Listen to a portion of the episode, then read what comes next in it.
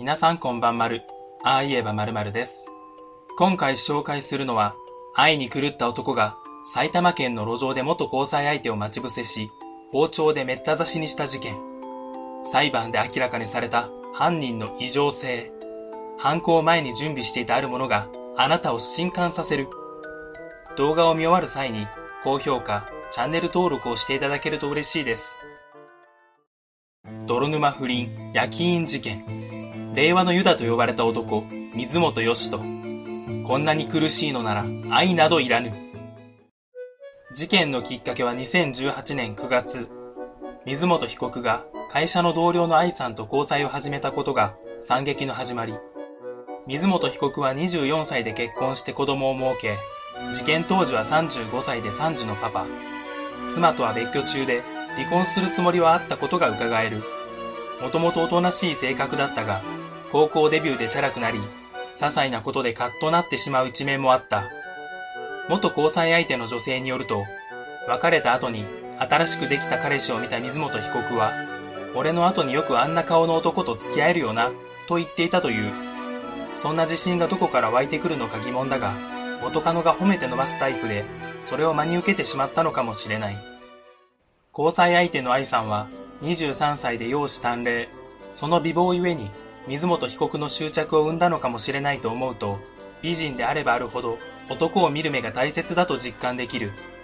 付き合っている当時は、お互いをさーちゃん、ピーちゃんと呼び合うほど仲が良く、親族には、運命の人と紹介していた。2020年7月、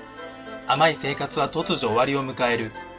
水本被告の妻が不倫に気づき、二人に対して慰謝料を請求したことをきっかけに、その関係は終わりを迎えた。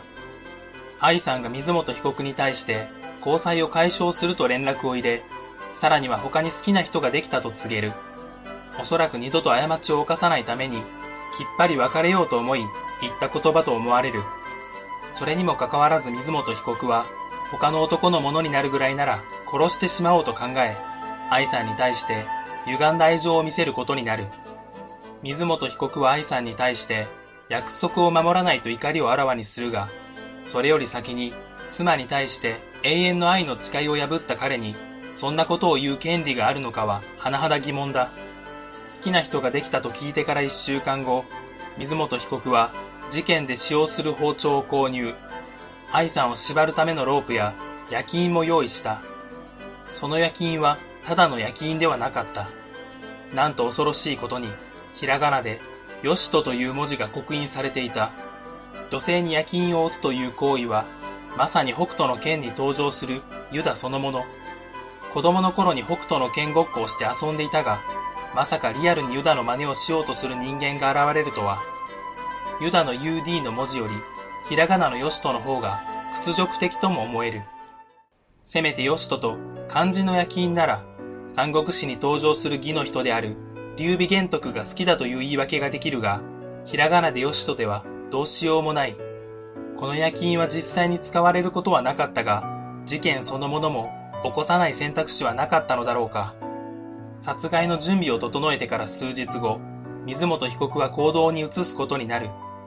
愛さんを勤務先近くで待ち伏せし、路上で首や胸をめった刺しにして殺害する。その後水本被告は救急車を呼ぶでも焦るでもなく、彼女の顔に白い布をかけ、右手に包丁を持ち、左手で彼女を抱きかかえる。目撃者によると、それはまるで恋人同士の光景だったという。こんなに苦しいのなら、愛などいらぬ、という思いで犯行に及んだ水本被告だが、彼女に対する気持ちは愛でなく、ただの執着だ。事件後、水本被告の部屋からは、愛さんとの思い出の品である、ボーリングのスコア表や、仲睦まじい写真が発見されたが、そんなものを残しているから忘れられないのだと彼に言いたい。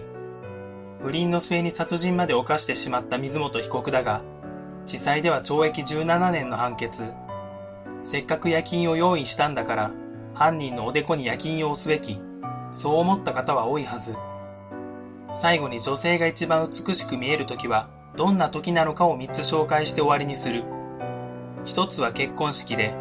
もう一つは居酒屋で口説いている時。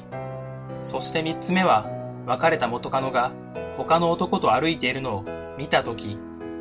水本被告はこの最後の一つを見る勇気がなかったのかもしれない。この動画は以上になります。最後までご覧くださりありがとうございました。また次の動画でお会いしましょう。